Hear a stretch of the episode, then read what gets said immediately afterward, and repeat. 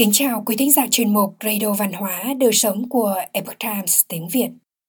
Hôm nay, chúng tôi hân hạnh gửi đến quý thính giả bài viết Tích đức hành thiện, trời cao đều biết rõ và ban ân cho con cháu. Bài viết do Đỗ Nhược thực hiện, tiểu mình biên dịch theo bản gốc từ Epoch Times Hoa ngữ. Mời quý vị cùng lắng nghe. Dân gian có câu rằng, người nói thì thầm, trời nghe như sấm. Để truy cầu lợi ích và ham muốn cá nhân, những lời thì thầm bàn tán của con người thì các vị thần ở trời cao nghe được rõ ràng, vang dội như tiếng sấm. Trong dân gian lưu truyền không ít câu chuyện, có những người lương thiện, giữ vững đức hạnh, cự tuyệt làm chuyện trái đạo đức. Những câu nói vô tình của họ lại được thần linh lặng lẽ ghi chép lại và những ghi chép này dẫu xa cách cả trăm năm, thần linh vẫn sẽ dùng phương thức khác nhau, truyền lại cho nhân thế để tuyên dương đạo đức, thuần hóa dân gian. Không thể được, đỗ trạng nguyên. Triệu bình trung, sinh năm 1573 mất năm 1626 là trạng nguyên triều minh. Cha là triệu hy, nhận chức ấp duyện. Thời Hoàng đế Minh Thần Tông, có một vị chỉ huy sứ bị người ta hãm hại, phải oan ức ngồi tù. Cha của Triệu Bình Trung là Triệu Hy dốc toàn lực giải oan xóa tội, cứu người này ra khỏi tù.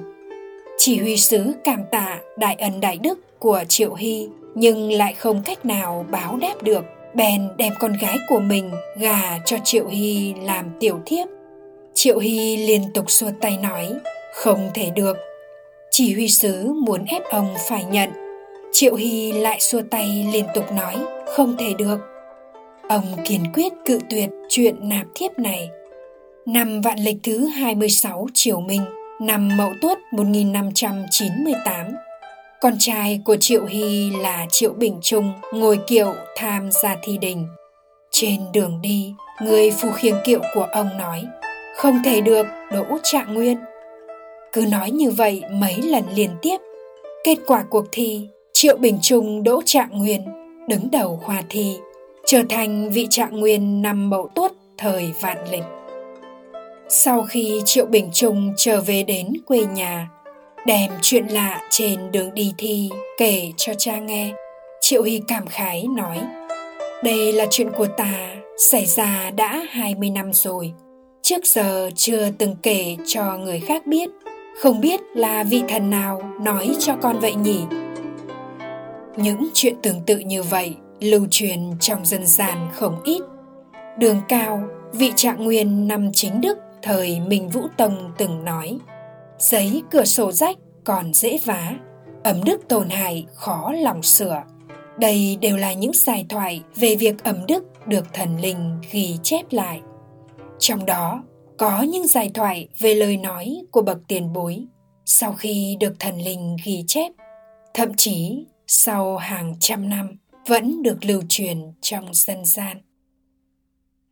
Nhân tâm dịch muội, thiên lý nan khi. Thời triều thanh, diêu văn điền tiên sinh sinh năm 1758 mất năm 1827 người Hồ Châu tự là Thu Nông hiệu Mai Y, Đỗ Trạng Nguyên năm Gia Khánh thứ tư, năm Kỷ Mùi 1799. Tết Nguyên đán năm đó, một vị đồng hương của Diều Văn Điền có một giấc mộng. Trong mộng, ông đi đến một tòa quan phủ, bỗng nhiên nghe thấy một giọng nói to, Trạng Nguyên bảng ra rồi. Lúc đó, cửa son đột nhiên mở rộng ra, hai quan lại mặc trang phục màu đỏ, cầm hai lá cờ màu vàng đi xa trên mỗi đuôi cờ có viết bốn chữ.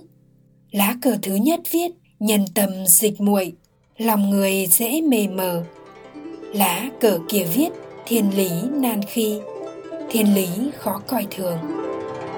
Vị đồng hương kia sau khi tỉnh lại cũng không rõ được ý tứ của giấc mộng mãi đến sau khi quan phủ dán danh sách người thi đỗ mọi người mới biết Diều Văn Điền đề tên bảng vàng mà lại đỗ hạng nhất.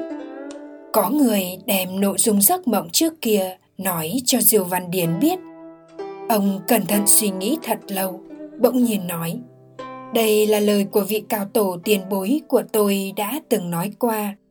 Hóa ra thời ấy, khi cao tổ của Diêu Văn Điền giữ chức đề hình ở Hoàn Giang, trong nhà Lào từng giam giữ hai người bị người khác hãm hại vu oan và bị rơi vào tội chết.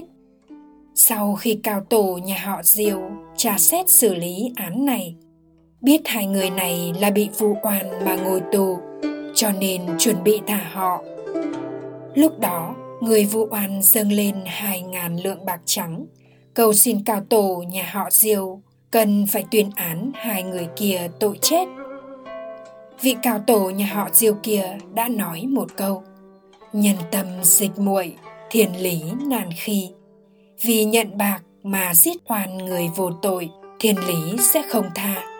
Ông kiên quyết từ chối lượng bạc hối lộ rất lớn kia, đồng thời thả hai người vô tội ra hình ảnh người đồng hương nhìn thấy trong giấc mộng là hai câu nói được viết trên đuôi hai lá cờ màu vàng. Do hai vị quan lại mặc y phục màu đỏ cầm, chính là câu nói nhân tâm dịch muội, thiên lý nàn khi của cao tổ nhà họ diêu từng nói trước kia. Đôi câu vài lời nói xa nơi chốn nhân gian, trong cõi xa xăm, trời cao đều nghe được và ghi chép lại có khi đến trăm năm sau mới báo đáp cho con cháu đời sau của họ giúp họ có phúc báo đô đạt trạng nguyên. Diêu Văn Điền đỗ tiến sĩ nhất giáp, tức là đỗ trạng nguyên trong kỳ thi đình vào năm Gia Khánh thứ tư năm 1799. Năm Đạo Quang thứ bảy 1827, Diêu Văn Điền nhậm chức lễ bộ thượng thư. Sau khi qua đời, ông được triều đình bàn thụy hiệu Văn Hy. Trong những câu chuyện ngắn này những bậc tiền bối giữ tầm thiện lương không dối gạt ức hiếp người chính là tích ẩm đức tạo phúc huệ cho con cháu. Trong u minh được thần linh giúp đỡ tiểu thuyết cổ đại tây du ký có câu thơ viết rằng tận quản hành thiện thiền tự trù toàn ý là cứ làm việc thiện, trời tự sẽ giúp đỡ bảo hộ. Thực đúng như câu nói này. Câu chuyện kể trên tham khảo trong thọ khang bảo giám, phúc thiện án. Bắc đồng viên bút lục sơ biên, diêu văn hy công, quyển 1 quý thính giả thân mến, chuyên mục radio văn hóa đời sống của epoch times tiếng việt đến đây là hết để đọc các bài viết khác của chúng tôi quý vị có thể truy cập vào trang web epochtimesviet com Cảm ơn quý vị đã lắng nghe, quan tâm và đăng ký kênh. Chào tạm biệt và hẹn gặp lại quý vị trong chương trình lần sau. Kính chúc mọi điều bình an và tốt lành đến quý vị cùng người thân.